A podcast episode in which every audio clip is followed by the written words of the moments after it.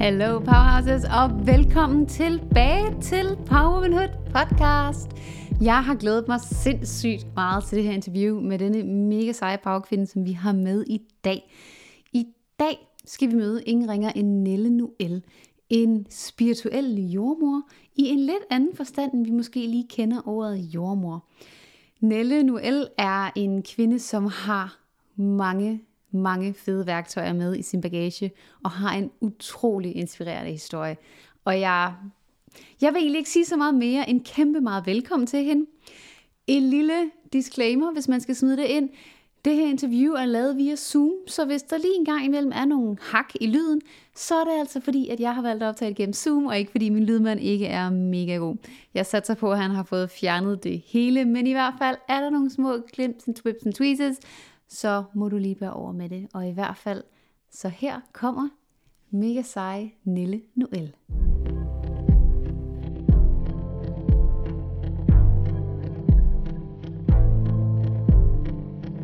Så kæmpe velkommen til Nelle Noel, og tak fordi du vil være med her i dag i Power Womanhood podcast. Tak.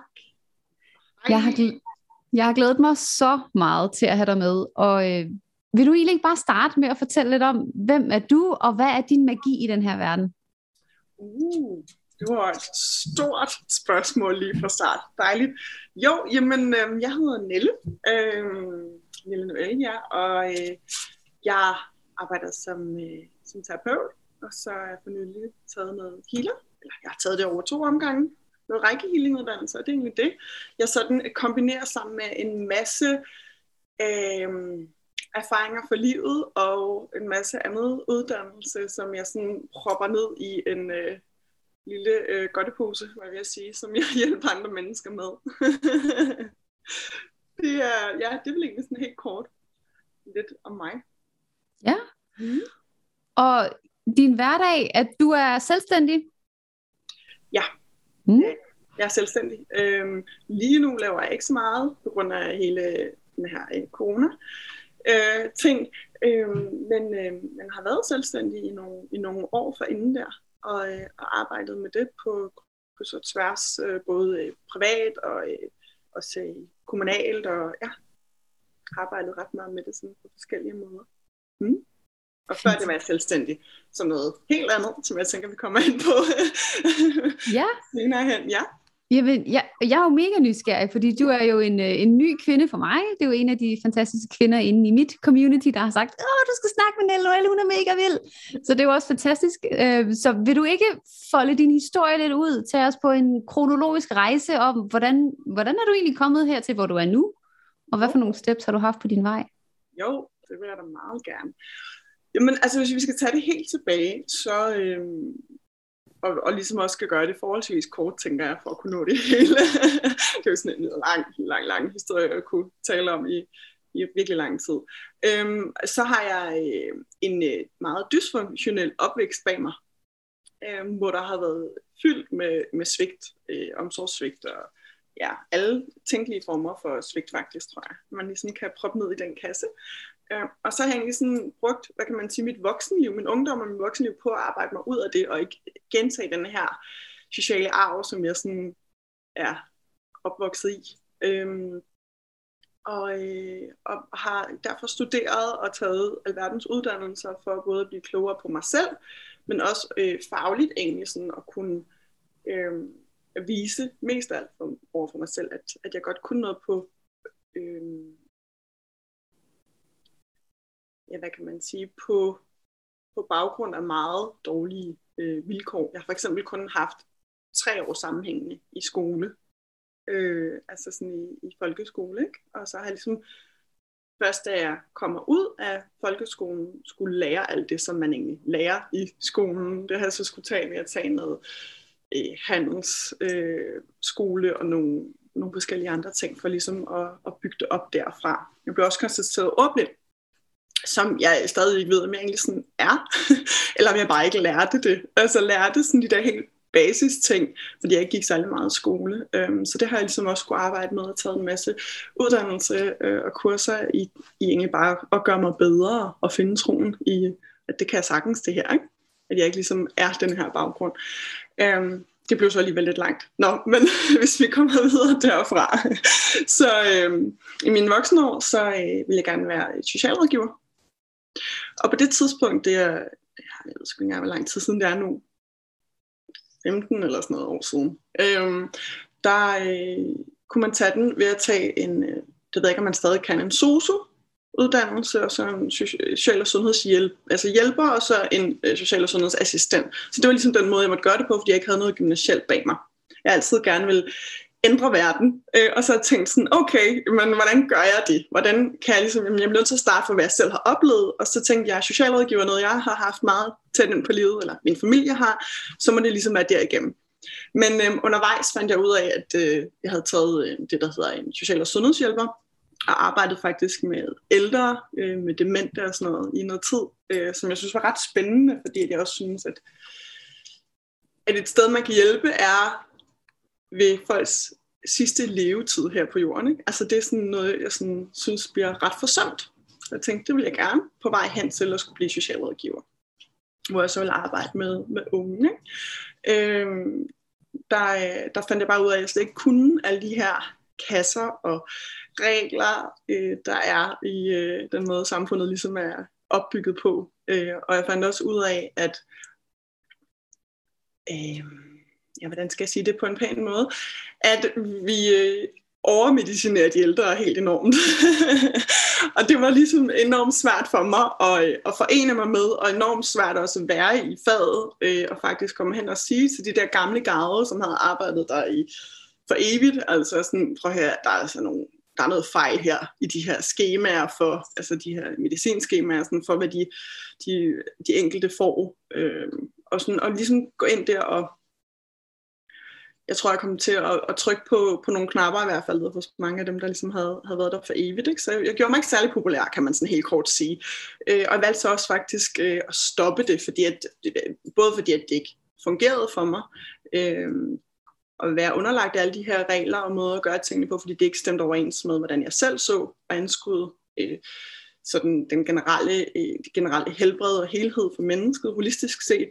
Øh, men jeg blev også syg, øh, hvilket jeg tror var en kombination af, af det hele. Øh, jeg fik øh, konstateret fibromyalgi, så jeg var lagt ned i et halvt år, hvor jeg ikke kunne rykke mig, fordi at min, min hofte som han ikke, øh, den ville ikke arbejde med mig, så jeg kunne kun sådan ligge ned mere eller mindre et halvt år og bade og ligge ned. Det var ret voldsomt.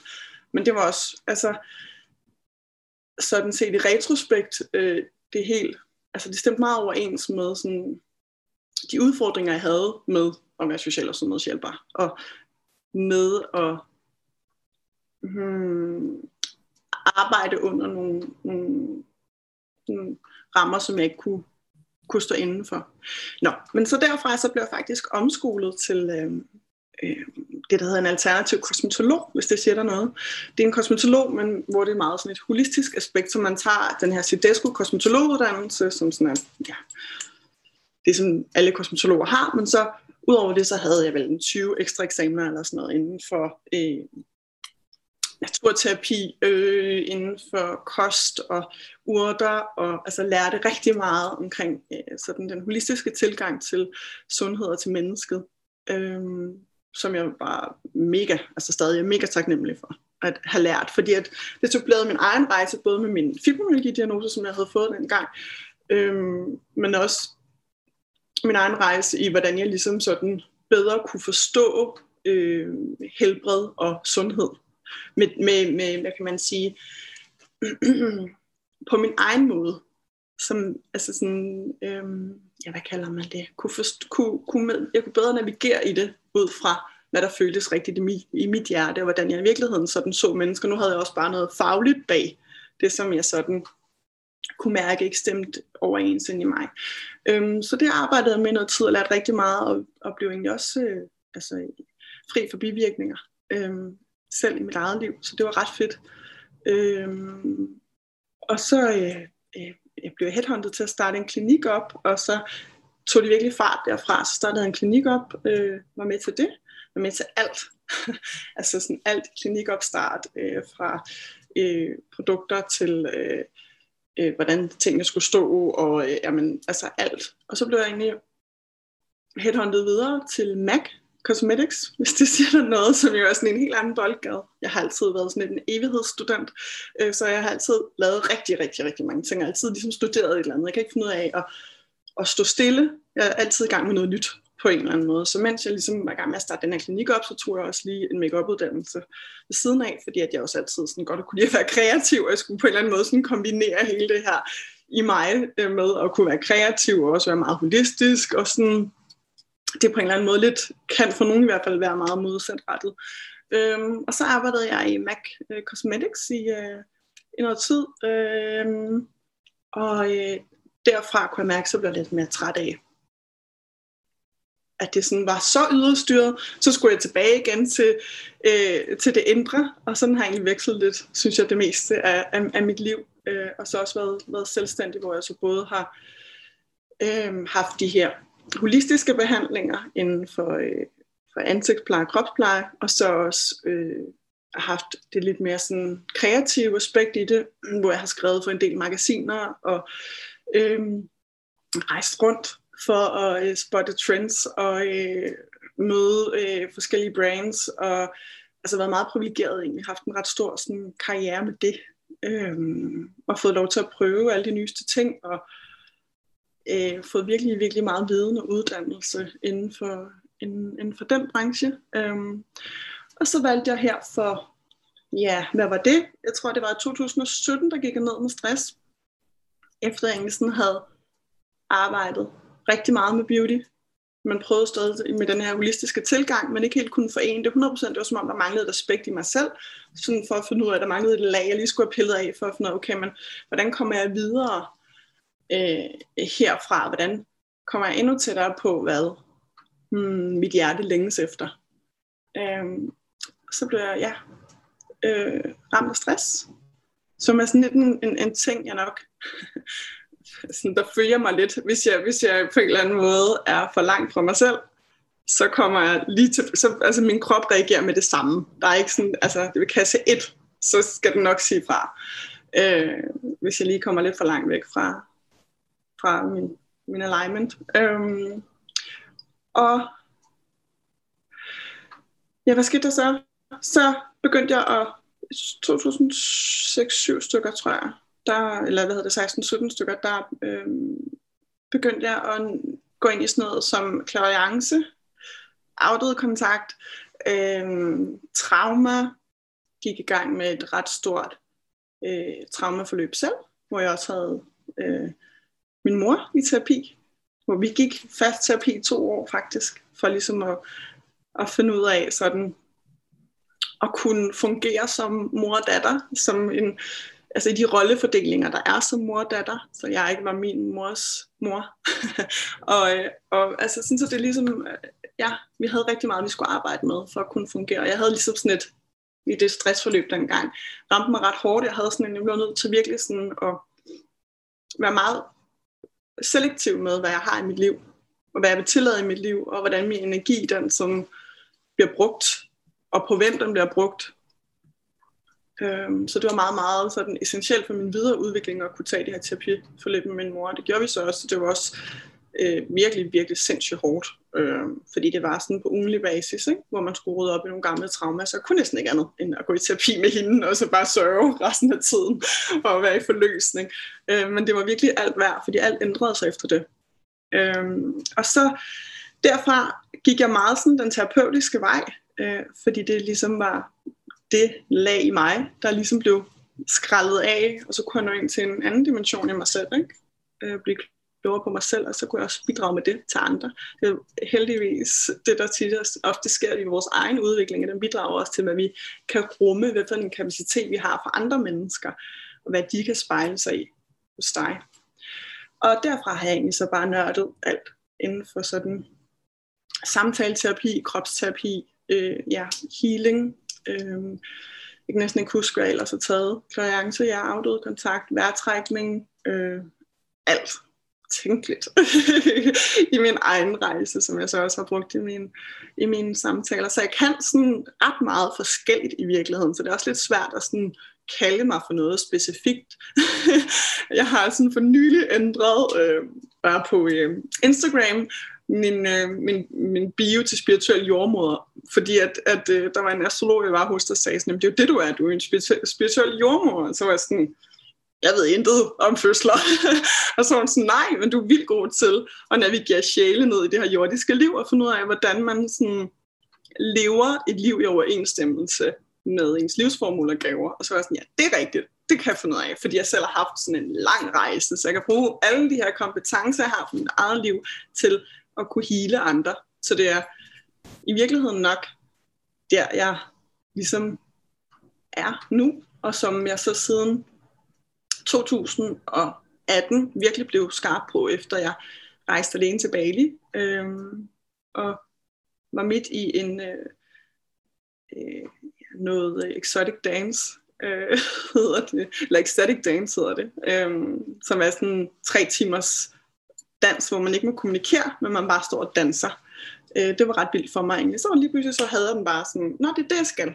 Jeg skal jo arbejde med alt det her. Det var ikke længere noget, jeg sådan bare havde fået fortalt, øh, hvad man kan sige af andre udefra kommende, men jeg kunne virkelig sådan, det var som om det landede i min krop, som sådan en om, så er det det. Og så er det egentlig derfra, jeg sådan har arbejdet mig aktivt med det.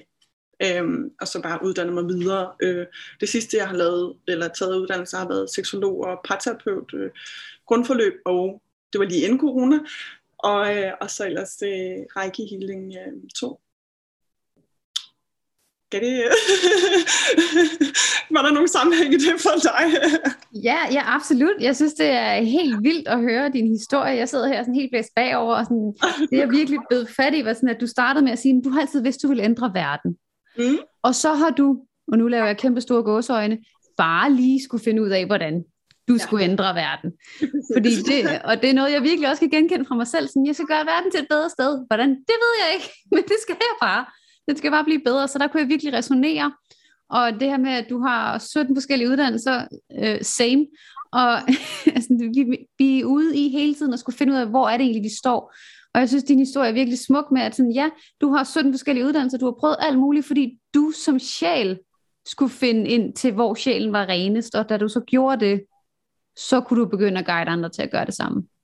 Det synes jeg er en virkelig, virkelig smuk historie, og der er virkelig mange ting, som er sindssygt spændende, og det her kunne blive en mange timer lang samtale, for jeg har 800 milliarder spørgsmål, jeg kunne tænke mig at spørge dig om. Men sådan, det jeg bliver nysgerrig på, sådan, jeg vil rigtig gerne høre mere om den her danseepisode, hvor du kunne mærke, der var den. Der var, der landede mit, skal vi kalde det livsformål, eller mit purpose, eller mit why, eller kald det hvad du vil. Vil du ikke uddybe, hvordan det var, da den landede hos dig? Jo, jamen det var egentlig en, del af en, en, en lidt længere rejse. Jeg havde, øh, jeg havde forinden været sindssygt bange for at rejse. Jeg havde ikke andet altså, jeg var ikke nået dertil i min egen udvikling, hvor jeg troede på, at jeg ville kunne klare mig selv ude i verden. Så jeg blev nødt til at bevise for mig selv, at det kører godt. Så jeg valgte at tage til Bali alene. Og så var der så nogle veninder og alle mulige andre, jeg mødte undervejs. Men det var ligesom det, der var mit formål. Det var sådan, hey, du bliver nødt til at stille dig derud, hvor at din frygt ikke får lov til at styre dit liv. Du er nødt til at stille dig derud, hvor at, at du kan vise over for dig selv. Og det er sådan for mig virkelig sådan et tema i mit liv. Jeg er nødt til at stille mig derud, hvor at at jeg er nødt til på en eller anden måde at overvinde øh, min frygt for at kunne forstå og mærke, at, at det kan jeg sagtens, at jeg kan, ikke, altså, jeg kan ikke være styret af den. Og det gjorde jeg så med den her Bali-tur, som var den første i en lang række af, af rejser efterfølgende, som jeg også har elsket siden.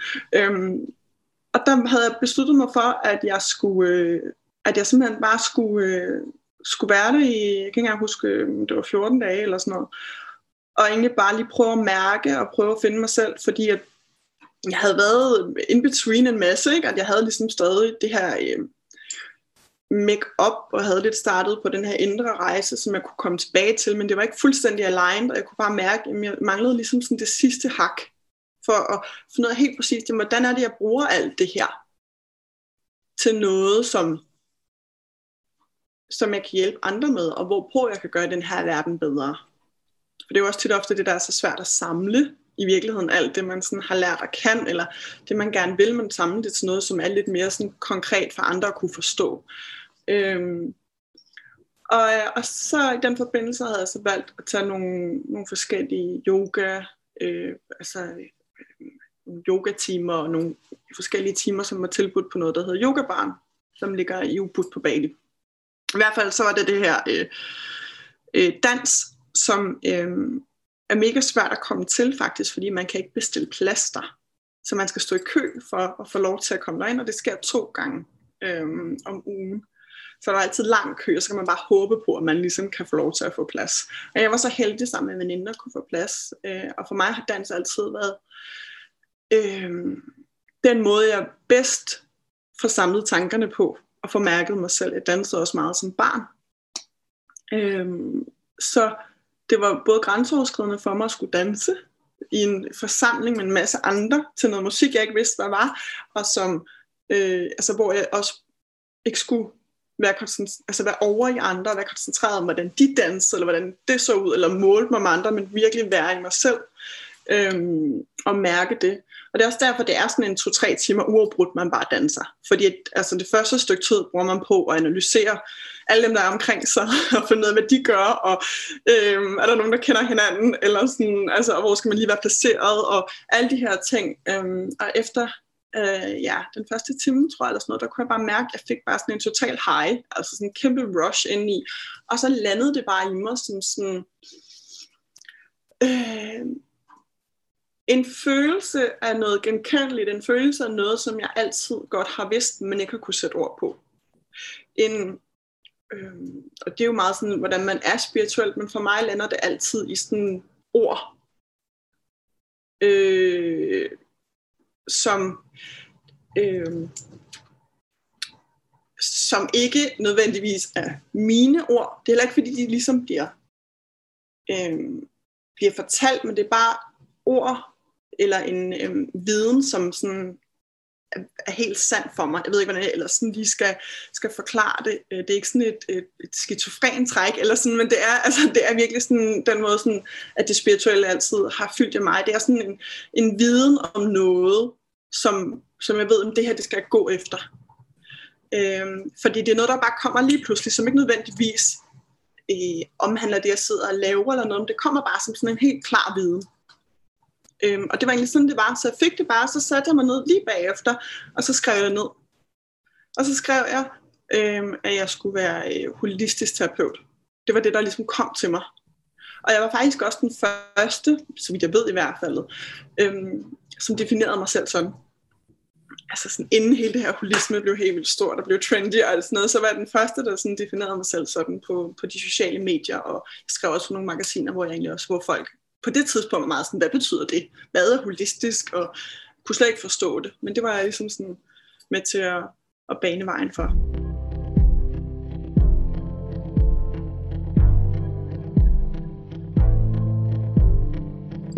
Blev også en lang forklaring igen.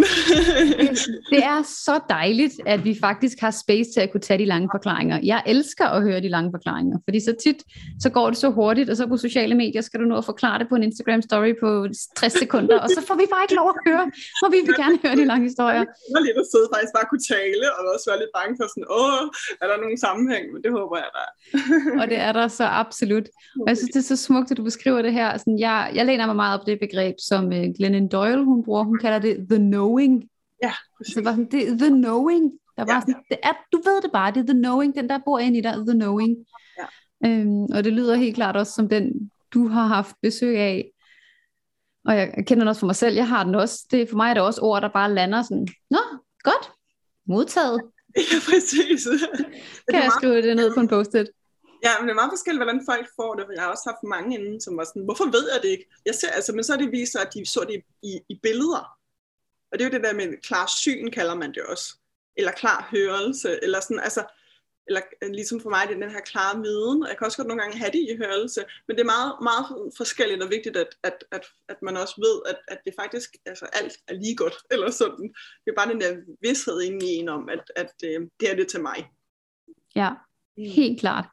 Har du nogen, hvis vi nu skal hive fat i den vidshed der, Ja. Øh, jeg kender rigtig mange kvinder, jeg arbejder med rigtig mange kvinder, som er sådan, ja, men jeg ved ikke, hvad jeg vil, jeg ved bare, hvad noget andet.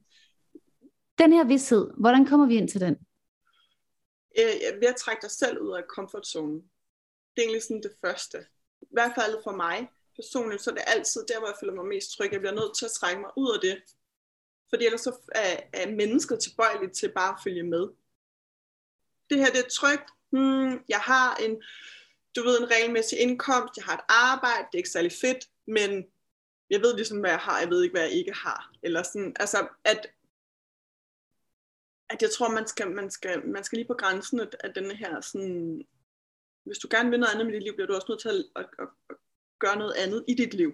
Altså du bliver nødt til at gå nogle andre veje, end du plejer, for at få denne her, denne her øh, knowing ind øh, på den ene eller den anden måde. Så for mig var det jo som sagt at tage ud og rejse og være totalt altså sådan, i frygt meget af tiden, fordi at, at jeg virkelig stillede mig et sted, hvor at, at der var mange øh, ting, jeg var bange for på det tidspunkt, ikke, som kunne ramme, men, men, men hvor jeg også var sådan, men, men der kan kun ligesom komme noget andet, end hvad der plejer. Så jeg tror, man skal, man skal øh, afsøge sig selv, hvis man kan kalde det det. Øh, for hvor kan jeg stille mig hen, hvor det selvfølgelig heller ikke er farligt, men hvor at jeg øh, er så åben over for, at der skal ske noget andet i mit liv. Mm. Øh, og det er meget individuelt, hvordan det ligesom, det ligesom lander. Men jeg tror virkelig på, at vi skal, vi skal, vi skal, altså, vi skal være der i livet, hvor det giver mening. Livet er simpelthen for kort, og det er bare sådan en kliché, men det er det bare. altså det er simpelthen for kort til at gøre ting, som ikke fylder dig op, eller som ikke er alignet med dit hjerte. Øh, det er vores, altså ja, så, så giver det ikke rigtig, altså det er ikke det, vi ligesom er kommet her for. Vi er kommet her for alle sammen at gøre en forskel på en eller anden måde. Øh, og det er egentlig ligegyldigt, om det er i, ikke for at tale ned om noget, men det, om det er i kassen med netto, du gør det, du skal bare vide, at du gør det, og du gør det øh, med hele dig, og du ikke gør det halvt. Svarede det på dit spørgsmål. Eller? Jamen absolut. Jeg har lyst til at sige, can I get an amen? sådan, ja, præcis. Og altså, netop det her med sådan, hey, hop ud af din komfortzone, prøv noget andet, ekspander. Altså sådan, ja, det gør ondt, men hey, vokseværk gør ondt. Og når du ekspanderer, din sjæl vokser, så er det vokseværk, det gør nas. Det gør det, ja, men det er også der, det bliver rigtig, rigtig, rigtig sjovt. Og det er der, du får lov at møde the knowing. Øh, nu nævnte du også selv før, at sådan Bailey, kæmpe ud af komfortzonen, max op på frygt. Hvordan kom du over al den frygt? Øh, eller igennem den? Igennem, eller tog ja. den med? ja, altså frygt er jo en, øh, en sindssyg magt, og det er jo uanset om den bliver brugt øh, politisk eller personligt, kan man sige. Så det er jo noget, der virkelig kan styre os. Øhm, så vi skal ligesom tage ansvar for, hvor meget vi vil have, den skal styre os.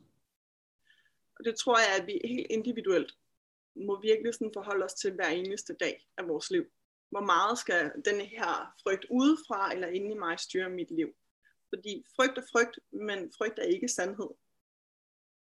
Så det er noget med, for mig der har det været meget en rejse med at se tingene, kan man sige, lidt udefra. Altså lidt gå ud af mig selv, for sådan at se, sige sådan, okay, men er denne her frygt, er den reelt? Er den på baggrund af noget, jeg kommer fra? Er det noget, jeg har med mig i bagagen? Er det noget, jeg har oplevet nu? Er det, altså sådan, hvad, hvad, hvad bunder den her frygt i? Og er den også noget, som er blevet placeret? Altså sådan er det jo typ, typisk, for mange i hvert fald, hvad jeg har oplevet også i mine, mine situationer, at meget af vores frygt kommer jo i virkeligheden fra vores forældre. Til nogle kasser og nogle rammer, som de har sat os i, eller også så er det frygt for samfundet af øh, politisk, som vi jo også oplever rigtig meget lige nu, men også øh, denne her med, at du skal ligesom passe ned i den her kasse, ellers så er du bare øh, unormal. Eller i hvert fald så passer du ikke ind i samfundets kasser. Og det er jo et hmm, det er jo noget, som, hvad kan man sige, det enkelte land skaber af kasser for, hvordan du skal passe ind i det her samfund. Det er ikke ens betydende med, at det er sandheden, og det er heller ikke det samme, hvis du tager til et andet land. Så er der en anden kasse, som du skal passe ned i for at passe ind. Øhm, og det er ret fint at opleve, når du også derfor jeg synes, rejse er så vigtigt for alle. Øhm, at finde ud af, at, at, at du behøver ikke at leve efter de her normer eller de her kasser, fordi at de er, altså, det, det har intet at gøre med sandheden. Det er ikke den universelle sandhed, eller sådan, det er bare øh, en ramme, der er lavet for, for det enkelte land.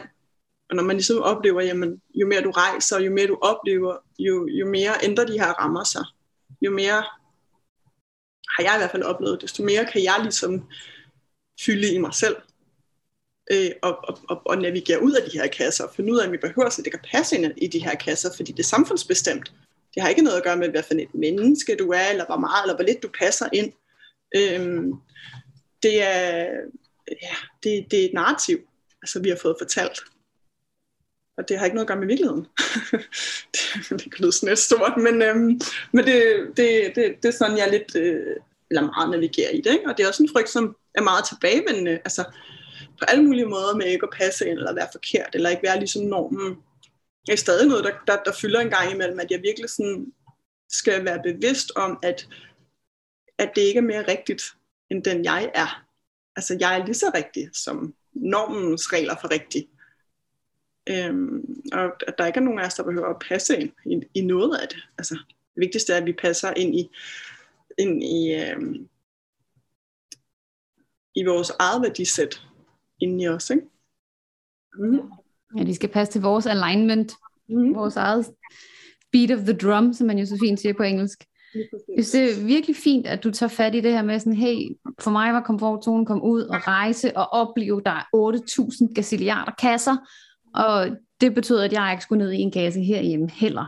Det synes jeg er virkelig fint, hvordan du har fået fat i, at din frygt var at skulle stå helt alene, og du så fandt ud af, det må jeg egentlig rigtig gerne. Jeg kan lave min egen kasse, jeg kan lave den trekantet, jeg kan lave den stjerneformet, jeg kan selv stemme, selv indrette. Det ja. synes jeg er virkelig fint. Og du er jo igen fat i noget, der er sådan, altså, hammerende vigtigt, og som jeg jo møder cirka dagligt i, i mit arbejde med sådan, jamen, hvad så med de andre siger? gode gamle, hvad nu hvis de andre synes, jeg er mærkelig? Frygten. Og øh, vil du ikke prøve at tale til den? Hvad gør du med den nu? Nu siger du, at den stadigvæk kommer på besøg en gang imellem. Så hvad gør du, når den kommer forbi? Øh, ja, hvad gør jeg? Jeg mediterer ret meget på det, egentlig. Og prøver at mærke mig selv, inden jeg går ud i verden, for hvad min sandhed er hvad mine værdier er, hvor jeg føler, jeg kan rykke mig til at møde andre, og hvor jeg føler, jeg overhovedet ikke kan rykke mig. Og så arbejder jeg rigtig meget med øh, forståelsen for andre, at alle mennesker kommer mm, deres perspektiv på verden ud fra de traumer og de oplevelser, de har haft. Så det er deres sandhed. Nu, for at komme med et helt konkret eksempel, øhm, så er vi jo i, eller afhængig af hvordan man ser på det, har været i hvert fald en krisesituation ikke? I, i Danmark med hele det her øh, pandemi-show, øh, kalder jeg det. Og, øh, og der har man jo virkelig kunne se folks værste sider komme frem både med udskamning og hvad der ligesom har været rigtigt og forkert. Og, altså der er så mange grimme sider af folk, der kommer frem, og det er fuldstændig naturligt. Altså det kender vi igennem historien, at folks angst og frygt og alt det grimme i dem, det kommer ligesom frem, fordi folk går i panik. Og i virkeligheden, så er det jo bare en afspejling af, øhm, hvad der fylder i dem traumamæssigt. Altså hvad de har været igennem. Hvis de for eksempel er enormt bange, hvis de har oplevet deres et, tænkt eksempel. Hvis du har oplevet, din mor blive rigtig, rigtig syg i en ung alder, så vil du formentlig i store dele, i hvert fald af tilfælde, være rigtig bange for at blive syg nu. Fordi du har ligesom oplevet at miste noget af det, du bare holdt rigtig, rigtig meget af. Og så vil du være rigtig påvirket af det, øh, i den her situation, vi står i nu. Og det vil ligesom være det, der kommer igennem. Hvorimod, hvis du ikke har oplevet det, og du måske i virkeligheden heller ikke har oplevet, at øhm, hospitalsvæsenet, eller sådan, lægerne har kunne hjælpe dig med dine symptomer eller din sygdom, øh, så vil du ikke, eller autoriteter generelt har kunne hjælpe dig, eller måske ikke rigtig har kunne stole på det tidligere, så vil du ikke være så påvirket af at blive syg, eller af at stole på, hvad det er, der bliver sagt og fortalt i de her mainstream medier. Øhm, og der vil du helt sikkert nok have et helt andet udgangspunkt. Så når de to møder hinanden, så clasher det jo fuldstændig, fordi de kommer med to vidt forskellige historier, som påvirker mig, to vidt forskellige traumer. Så for mig har det meget været at vide, hvor mit eget trauma er, hvordan min egen historie er, hvordan den påvirker mig, både i forhold til min, min frygt og angst, men også sørge for, at jeg ikke påvirker andre med den, men altså mit shit er mit. Og samtidig også være klar over, at dem, der så mener, at jeg er forkert, eller prøver at sætte mig ned i en kasse, øh, eller trigger min angst, er over i dem. Fordi det handler om deres lort, altså deres bagage. Men det har ikke noget med mig at gøre. Øhm, det er sådan, jeg tror, jeg, jeg sådan virkelig dealer med det øhm, på daglig basis, at uanset hvad, så er min sandhed min. Og den kan aldrig nogensinde i nogen verden være forkert. Og det mm. tror jeg virkelig på, altså, at, at, at vi har alle sammen vores sandhed. Der er ikke nogen af dem, der er forkert. Det handler bare alle sammen om, hvor vi kommer fra.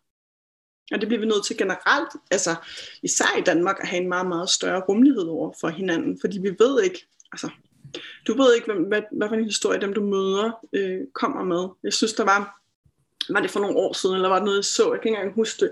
Men om det var noget, jeg læste, eller hvad det var, men der var sådan en god fortælling på et tidspunkt om, at hvad var det, en, der havde mødt to øh, børn i en metro, som havde kravlet på væggene. Med en far, der stod og var helt handlingslammet. Og så havde øh, den her person været sådan, hey, hvorfor, hvorfor tager du ikke dine børn? Hvorfor gør du ikke noget? Hvorfor stopper du dem ikke? Hvor han så siger, de har lige mistet deres mor. Og det var bare sådan en, en meget altså, forfærdelig fortælling, men også meget fin fortælling af, at, at vi ved jo ikke, hvad der sker inde bag de mennesker, eller de øjne, som vi møder, så vi bliver nødt til at have en større rummelighed over for hinanden. Og det er også bare en rigtig god spejling af os selv, ikke? at vi bliver også nødt til at have en større rummelighed over for os selv, og hvad vi selv kommer med. Øhm, så det er sådan, jeg ved ikke om det er super håndgribeligt i forhold til dit spørgsmål, men det er virkelig sådan, jeg øhm, logisk set i hvert fald øh, prøver at imødekomme den der frygt, prøver at have en total kærlighed og omsorg over for den, ligesom jeg har over for andre mennesker og deres frygt. Jeg tror, det handler rigtig, rigtig meget om at, at, at ligesom sige, at den her frygt, den hjælper dig jo på en eller anden måde. Den har jo hjulpet dig til at komme dertil, hvor du er. Har du brug for det nu? Har du ikke brug for det nu? Det må du så forholde dig til fremover. Ikke? Men, men, men øhm, der er ikke noget, der bare er, er kommet ud af ingenting. Det kommer af en, af en, af en, en forhistorie. Ikke? Ja, det synes jeg er et virkelig, virkelig fint svar. Jeg, jeg bruger meget det her billedsprog med, at vi har noget skrald ude på lageret. Så vi mm. har alle sammen noget skrald ude på lageret, og jeg ved ikke, hvad dit træl er, du ved ikke, hvad mit træl er. Men jeg synes, det var virkelig fint, også formuleret, og jeg har også hørt den historie, og den er hjerteskærende og gudsmuk på samme tid. Øhm, og det er så smukt, at vi ligesom husker på, hey, du har dit skrald, jeg har mit skrald, jeg har ansvar for mit shit, du har ansvar for dit shit, og lad os prøve at møde hinanden i kærlighed. Også når jeg bliver trigget på at føle mig forkert eller udenfor, eller jeg ikke passer ind, eller hvad det nu er. Men hele tiden have den her selvomsorg, selvkærlighed og medmenneskelighed, næstekærlighed med sig, når vi bevæger os ud i verden. Så det her med, jeg synes, det er rigtig smukt, du ligesom får bundet en stor, fin sløjfe på, hey, frygt betyder ikke, at vi skal have, frygt betyder faktisk en invitation til at lade os elske hinanden lidt mere over os selv, nu vi er i gang. Det synes jeg er virkelig, virkelig fint. Øhm, for lige at wrap den op med frygt, så har jeg et, øh, et spørgsmål med, som jeg, jeg spørger alle om. Og nu kommer jeg til at hoppe fuldstændig i det, og den, nu hopper vi. Ja. Øh, vi tager et hop i den helt anden retning. Fordi det her spørgsmål har jeg med, øh, fordi jeg har rigtig mange kvinder, som jo drømmer om at følge hjertet, og som virkelig gerne vil arbejde med the inner knowing, og virkelig gerne vil gøre en forskel, og ude på noget, men ved ikke hvad, og vil gerne finde ud af det. Og de fleste af dem, jeg møder, de kommer med den her, som jeg synes er en undskyldning, hvor det burde være en udfordring, øh, med, jamen jeg har jo ikke nogen penge, så nu kan jeg jo ikke følge mit hjerte, fordi at jeg har jo ikke en million på min opsparingskonto. Så vil du ikke prøve at tale lidt til, nu har vi lige snakket lidt om frygt, og så lige hive penge med ind i den vending. Hvordan gjorde du, da du begyndte at følge dit hjerte? Nu har du jo 17 uddannelser, mange af dem er selvbetalt, ved jeg, ud fra titlerne. Så hvordan begyndte du at følge dit hjerte? Er du stinkende rig, og har du arvet 8 milliarder fra en død onkel i USA? Eller hvad gjorde du? Men øhm, godt spørgsmål. Jeg øh, er altid gået med tillid, og, og det kan jo lyde så nemt. Øh, fordi at, øh, en ting er at gå med tillid, en anden ting er at være i tillid og blive i tillid. Ikke? Det er jo fucking svært. Men, men altså, oh yes. at starte med, og, og igen, når du har den her inner knowing, så gå med det.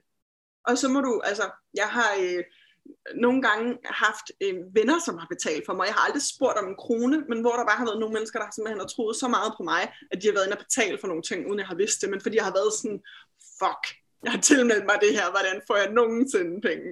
Øhm, eller betale for husleje, eller altså sådan, det, det, det handler egentlig bare om at gå vejen, så synes jeg, resten nok skal komme. Og jeg er i den situation, at jeg både har været, hvad man vil sige nok er million, altså haft mange penge, og jeg har ikke haft nok til at betale min husleje. Altså, så jeg har virkelig sådan været i begge spektre, og derfor ved jeg også, hvor hurtigt penge kan komme og gå.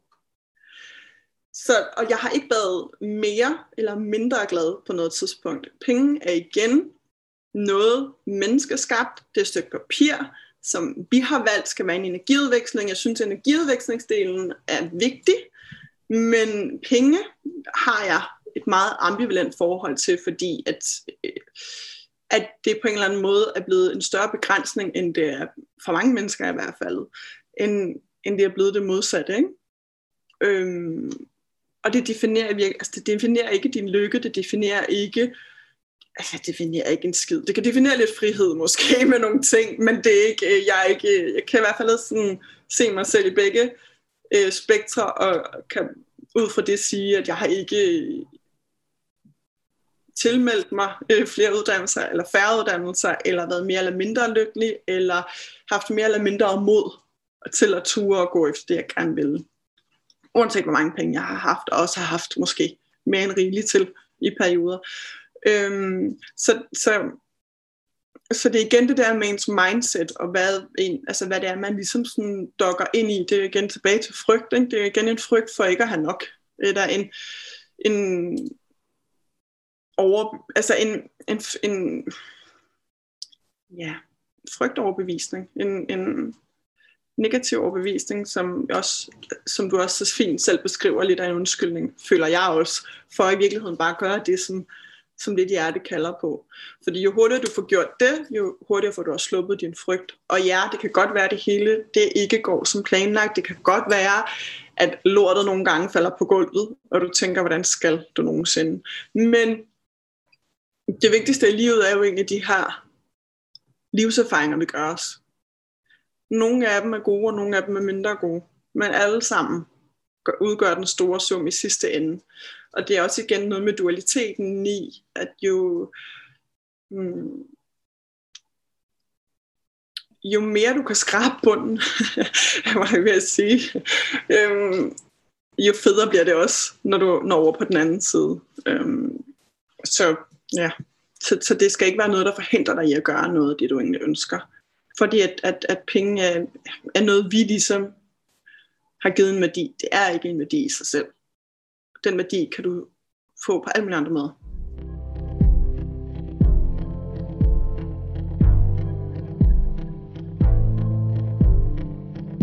Ja, ja, absolut. Det er så sandt. Altså, vi mennesker har jo skabt penge selv. Vi har ja. selv slået mønter. Tilbage i vikingetiden tror jeg, vi startede på at slå mønt. Og så fandt vi ud af, at det skulle nemmere at bytte to sølvmønter, end at bytte en halv ko for tre høns. Så lad os prøve at gøre det i stedet for. Så vi har selv defineret det hele. Og mm. jeg oplever rigtig tit, at det her med, jeg har ikke råd, det bliver en samfunds anerkendt OK undskyldning for ikke at gøre det. Mm. Og det synes jeg bare ikke er en OK undskyldning for ikke at leve efter dit hjerte. Overhovedet ikke. Overhovedet ikke. Så det er meget vigtigt for mig. Det er altid lige et spørgsmål, jeg har med ind i podcasten, fordi jeg så gerne vil have afmystificeret, at vi skal være mega rige, før vi går efter vores drømme, eller at vi bare kun kan noget, hvis vi har lommen fuld af guld. Og i virkeligheden så handler det om at have lommen fuld af tillid, som du så fint formulerer det. Det er det virkelig også, for ellers kan livet, så går livet jo bare. Livet går pisse stærkt, altså. Så kan vi gå og vente på, at vi på et eller andet tidspunkt, det rigtige tidspunkt kommer, og vi har den der million på kontoen, eller hvad det er, vi har brug for, de der tusind, ekstra tusind kroner. Altså, men det, det ændrer bare ikke. Den tid kommer aldrig. Altså, der er jo aldrig sådan den rigtige tid for de her ting. Der er tiden, hvor du ved, nu skal jeg gøre det, fordi nu har jeg ligesom fået denne her indsigt i, der er noget, der kalder på mig så bliver du nødt til at gå efter det, så skal resten nok komme. Altså, jeg har aldrig hørt om, at det ikke er lykkes. Og så er der også det gode i energiudveksling kan foregå på mange måder. Og nogle gange er folk også, altså, det kender jeg fra mig selv, nogle gange så kan man bytte med et eller andet. Altså, sådan, altså det behøver ikke altid heller bare at være i kroner og øre, det kan også være energiudveksling på mange andre måder, og man bliver bare rigtig kreativ, hvis man lige pludselig ikke har nogen penge. Og det, altså, det løser sig. Det løser sig. Det er virkelig, den sætter vi to fede streger under, siger, det løser sig. Det er facit på det. det må det være. Det må det simpelthen være. Øh, jeg er virkelig spændt på også at høre herfra, hvor du er nu, mm. hvor du har skabt al den her magi. Hvad drømmer du så mere om? Hvor skal du hen? Uh. Jamen, øhm, det er et godt spørgsmål. Jeg har lige haft øh, en lang tænkepause, fordi at jeg lige blev øh, lukket ned med øh, Los Coronas, øhm, og så fik jeg noget øh, sygdom og alt muligt andet, som gjorde, at jeg ikke, øh, at jeg ikke har arbejdet i noget tid. Øhm, egentlig mest af alt også fordi, at jeg var meget sådan en, der kun gør ting, hvis de ligesom aligner. Og hvis jeg ikke selv er et sted, hvor jeg føler mig 100% klar til at tage imod andre mennesker, så arbejder jeg ikke. Og det ved man også, hvis man har været i forløb hos mig. Jeg færdiggør altid et forløb, men jeg tager ikke altid nye ind. Fordi at hvis jeg ikke føler, at jeg ligesom er et godt sted selv, altså, så kan man jo så definere godt og dårligt, men altså et sted, hvor jeg i hvert fald er sikker på, at jeg ikke projekterer mit eget lort over i andre, så, øh, så arbejder jeg ikke. Altså så holder jeg pauser, og det er jo meget privilegeret at kunne sige.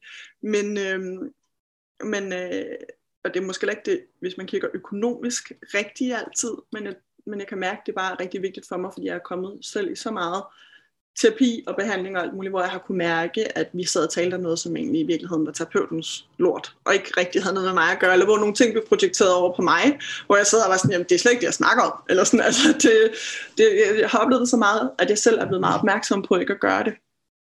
Også hele tiden at udvikle mig, så jeg hele tiden har noget nyt at kunne bidrage med. Øhm, og en anden kapacitet til også at kunne spejle og rumme andre mennesker, jeg møder på min vej. Så lige nu er jeg i sådan en, øhm, mm, en, øh, en pause. Du ved, jeg har, øh, jeg har trukket vejret ind og ud, og nu skal jeg trække vejret ind igen, og, og så er lige den der pause til at kunne trække vejret ind igen, kan man måske sige, øh, for at finde ud af, hvad det egentlig er, der skal ske. Jeg har, øh, som vi meget kort inden øh, øh, podcasten her øh, startede, jeg kom ind på, at jeg lige er startet sammen med en veninde øh, på øh, noget, der hedder Søstersamling, som øh, at et, øh, et øh, forløb, et fællesskab, øh, som jeg følte et meget stort kald på. Øh, den er, det er jo så startet, den her podcast kommer ud, øh, men som er for kvinder øh, med fokus på det her med søsterfællesskab, at vi ligesom skal være bedre til at støtte hinanden, være bedre til at rumme hinanden, og også meget fokus på nervesystemet den her tid, det vi virkelig har brug for. Og, altså, jeg tror, efter alt det her kommer der en masse eftervejer, som vi skal arbejde med, med alt muligt frygt og alverdens ting, der ligesom er kommet op i os. Så det er vigtigt, at der ligesom er et, et trygt forum for det. Så jeg tror egentlig, tiden er til, at vi kommer til at arbejde meget mere i grupper. Så det er det, jeg mærker i hvert fald, jeg gerne vil have mere fokus på. Jeg vil gerne arbejde mere i grupper. Øh, og jeg har også lavet en del kvindecirkler før, det er nogle år siden, men det tror jeg egentlig, jeg vil tilbage til. Det føler jeg sådan mere for. Så jeg tror, det er den vej, øh, jeg vil gå, og så helt sikkert meget mere med min, øh, med min healingsarbejde. Øh, fordi man kan snakke og snakke, men der kommer også et tidspunkt, hvor det ligesom kan integreres på et andet plan, og der synes jeg bare, at healingen er fuldstændig fænomenal til det. Øhm, og så er jeg lidt i tvivl, om jeg skal tage nogle ekstra kurser eller uddannelser. Det kommer jo nok til på et tidspunkt. men, øh, men, men det er lige der, jeg er nu ved at samle øh, de nye led til det. Øh, og så, ja, så må vi se, hvad der ligesom kommer på den side af det. Øh, og så står jeg også lige in between homes, øh, som jo også er en vigtig faktor. jeg boede inde i byen i, ja, det er nu, en 13 år eller sådan noget, og besluttede mig for, at nu vil jeg gerne ud på landet. Jeg vil gerne være mere selvforsynende, jeg vil gerne ud og have noget mere plads og space og alt det her. Øh, så, det, så det gør også, at jeg lige skal finde ud af, hvor vi, min kæreste og jeg skal være henne, og øh, om det skal være et sted, hvor der er plads til at have cirkler og fællesskaber der, eller om jeg skal have noget i byen, eller jeg ved ikke, hvad der skal ske. Jeg tror egentlig, sådan, jeg er åben, jeg ved, det kommer. Det kommer altid. Nu fik jeg denne her sådan, knowing, hvis jeg skal bruge det udtryk, med det her øh, søstersamling.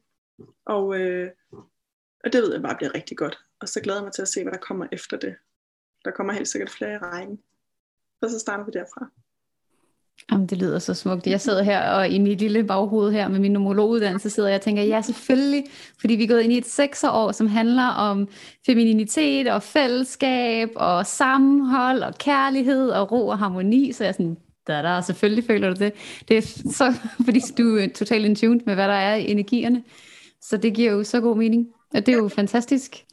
Det passer perfekt, det havde jeg faktisk slet ikke lige tænkt over, men øh, det giver, ja, det giver sindssygt god mening, det kan jeg i hvert fald bare virkelig mærke, sådan, at jeg tror, det er, jeg tror, vores tid kom, altså, den er bare anderledes nu. Ikke? Altså, der er bare sket et skifte, et meget vigtigt skifte, og det kommer helt sikkert også til at blive ved med at gå den vej forhåbentlig, hvor vi kan være meget mere sådan, sammen om udfordringerne, udfordringerne i stedet for hver for sig. Det er virkelig bare en, en, en tid til det.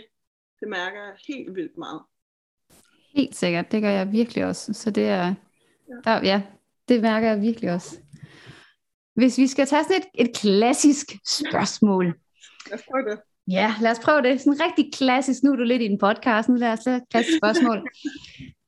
Hvad for en lektie har været den vigtigste undervejs i skabelsen af det her liv, som du har nu? Hvad vil du ønske, at alle, der lytter med, tager til sig af en vigtig lektie? Uh. Mm, en vigtig lektie. Altså, jeg synes, der har været vildt mange. Øhm. Så den vigtigste mm. det må være at have dig selv, altså have, have dig selv 100% med det, du gør.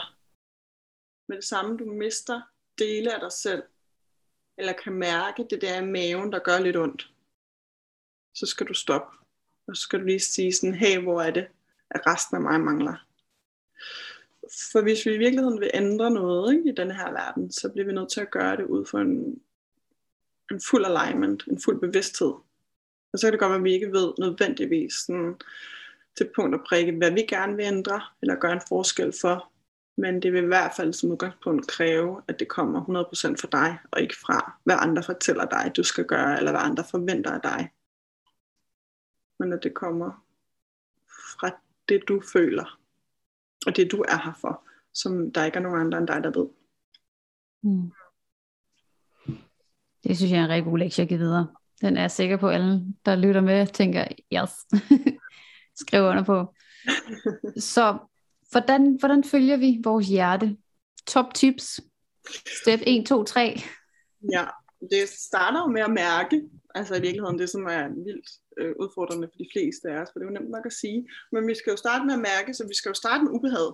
Hvor føler vi ubehag henne? Hvor, øh, i hvilken sammenhæng, og det kan både være med familie, det kan være med partner, og så simpelthen sige fra os selv i det små. Altså, jeg har, jeg har øh, brugt meget denne her, øh, men når du står nede og skal handle ind, mærk efter, vil du have pære eller bananer? Det er sådan en lille ting, ikke? Men hvis vi skal lære os selv bedre at kende og mærke både det gode og det dårlige og navigere i, hvem vi er, så bliver vi nødt til også at vide, hvad vi gerne vil. Lige så vel som vi skal finde ud af, hvad vi ikke vil. Så du skal gå ned og så skal du finde ud af, tager jeg pærerne, fordi jeg plejer at købe pærer, eller tager jeg pærerne, fordi jeg faktisk har lyst til at spise de der pærer. Eller vil hellere have bananerne. Og det er jo altså sådan lidt fjollet, men, men, men, men det er også bare vigtigt, fordi det er de der helt små ting, at vi kan gøre de store forskelle. Og det er en træningssag. Vi skal nødt til at træne os selv i ikke at gå med ubehag, men at gå med det, der føles rigtigt. Og der skal vi ligesom vide, jamen, hvad vil vi, og hvad vil vi ikke. Øhm, og det er et langt forløb, og man skal heller ikke forvente, at det bliver super rart. Der er mange, der skriver til mig, jeg har sådan et eller andet med, at nu er jeg, blevet, øh, jeg er gået ind i min spirituelle proces, den har jeg fået mange gange, øhm, men det er bare ikke særlig rart. og hvor jeg sådan, åh, der er så mange ting i den her sætning, der ikke lige sådan, der ikke lige, jeg forstår. du sidder også og griner på den anden side, kan jeg se. Det kan lytterne jo ikke lige se. Øhm, og, og, og, og, det har bare ikke noget med hinanden at gøre. Altså sådan, spiritualitet har intet at gøre med, med, med ubehag eller behag, først og fremmest. Altså det er sådan to vidt forskellige ting. Um, men jeg kan sige generelt set, hvis du går ind i at mærke dig selv, uanset om det er på et spirituelt plan, eller om det er på et fysisk plan, eller sådan, så er det ikke rart. Fordi der er jo en grund til, at du er kommet hertil, og det skal du ligesom igennem først og fremmest. Du skal igennem den der svigermor, som du synes er røvirriterende, som du i virkeligheden ikke gider at sidde og spise med hver søndag, eller whatever. Du skal igennem øhm, det, som dine venner siger, gør, det du føler, der er forkert, eller altså sådan, alt omkring dig skal du på en eller anden måde sådan gå igennem og finde ud af, Mm, hvornår føler jeg det off. Du skal gå ud og tisse på dit arbejde, når du føler, at du skal tisse, og ikke vente til du får en pause. Du skal spise, når du er sulten, selvom du ikke har frokost. Altså, så må du tage nogle snacks med. Du skal virkelig sådan forstå, at det, det, udvikling er ikke rart altså, det er rart på den anden side, fordi at du får en større kapacitet til at kunne rumme livet, rumme dig selv og rumme verden, men det er som udgangspunkt, ikke fordi jeg siger, at det behøver at være dårligt, men jeg har ikke hørt, at det skulle være super rart.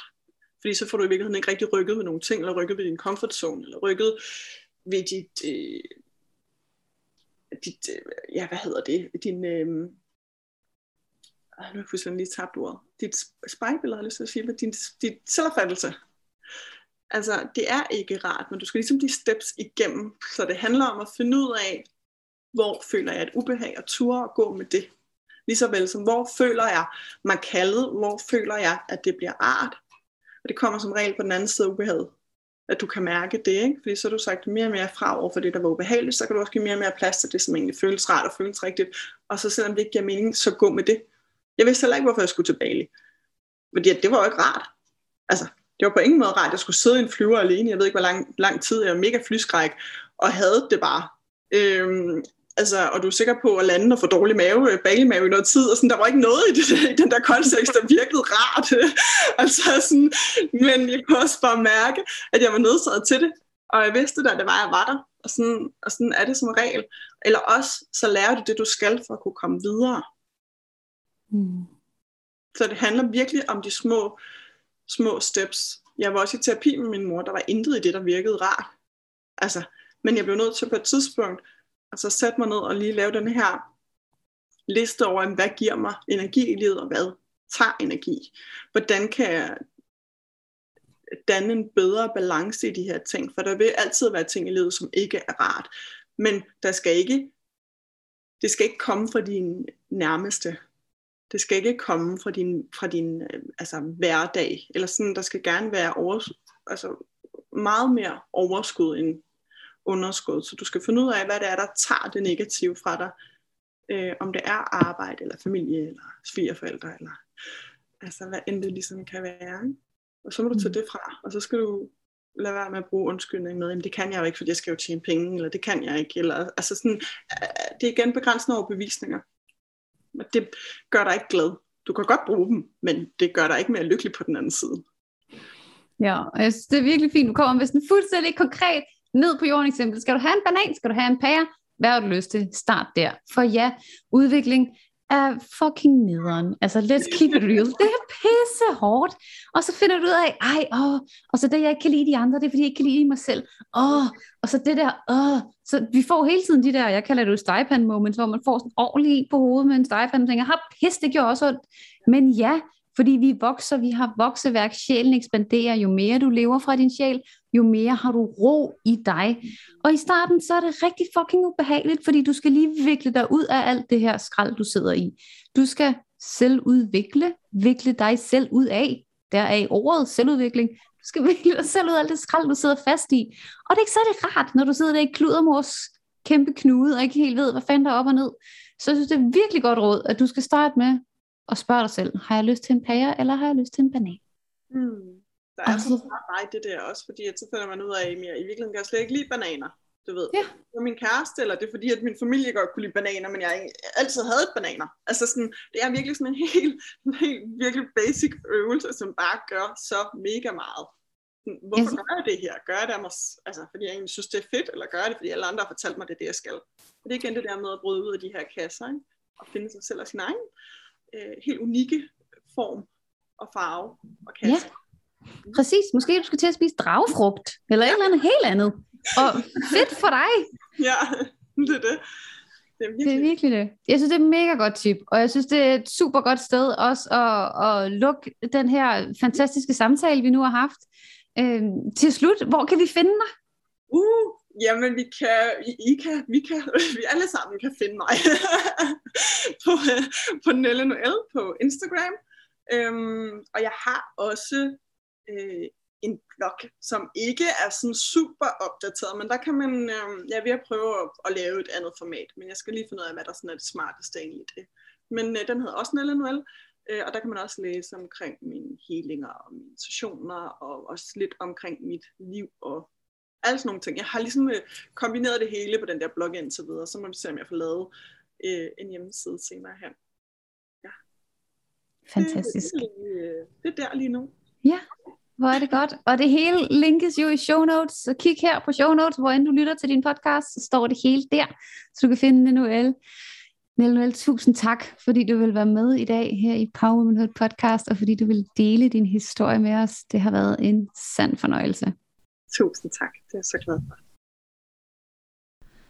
Wow, var sikke en samtale, vi fik lov at være en del af her med Nelle Noel, og sikke mange guldkorn, som hun har bragt til banen på banen i den her samtale. Jeg sidder her, jeg optager den her outro i øjeblikket efter, vi har lagt på ved samtalen, og er helt blæst bagover og benået over, hvor mange guldkorn hun har nået at sige, og jeg glæder mig helt klart også til at høre det her afsnit, når den kommer ud på podcasten, og det er blevet redigeret. Det jeg virkelig, sådan, virkelig har taget med mig, er den her knowing, som vi snakker om, det her med, at hun har vidst, hun skulle altid ændre verden, men det handlede bare i gåsøjne om at finde ud af, hvordan man skulle gøre det, og alle de skridt, vi når at tage på vejen til at finde ud af, hvor vi egentlig står, og hvor vi gerne vil stå, og hvad der egentlig føles rigtigt for os, og hvordan vi lærer at mærke ind i det, er så vigtige pointer. Jeg har jo også fat i, at jeg sidder her med en lille post-it, hvor jeg fabrilsk har hævet min post-it frem undervejs for at skrive, frygt er frygt, men frygt er ikke sandhed. Og det er virkelig et powerfult citat, jeg vil tage med fra dagens episode, og som jeg vil invitere dig til at tage med. For det er nemlig en sandhed, at frygt er frygt, men frygt er ikke en sandhed. Og hvad er din sandhed, og hvor skal du stå? Jeg glæder mig så meget til at høre det her afsnit, når det kommer ud igen. Og jeg håber, du har nydt det. Endelig har du nyt episoden, tag et screenshot, del den på Instagram, del på de sociale medier, tag mig, tag Nelle Noel, så vi kan se, I lytter med. Smid nogle ratings på den her podcast, så vi kan få den ud til endnu flere. Der er jo ikke nogen reklamer på, halleluja. Så smid nogle ratings, smæk fem stjerner på, skriv en anmeldelse, så den kommer højere op inde på vores podcast udvider, så der er flere powerkvinder, der kan få lov at få få æren af at lytte til de her inspirerende historier, som der kommer så mange af. Tak fordi du har lyttet med. Tak fordi du har æret dig selv og givet dig plads til at blive inspireret og til at leve efter dit hjerte. Du er en helt inde uden lige og rigtig meget på Gensyn Powerhouse.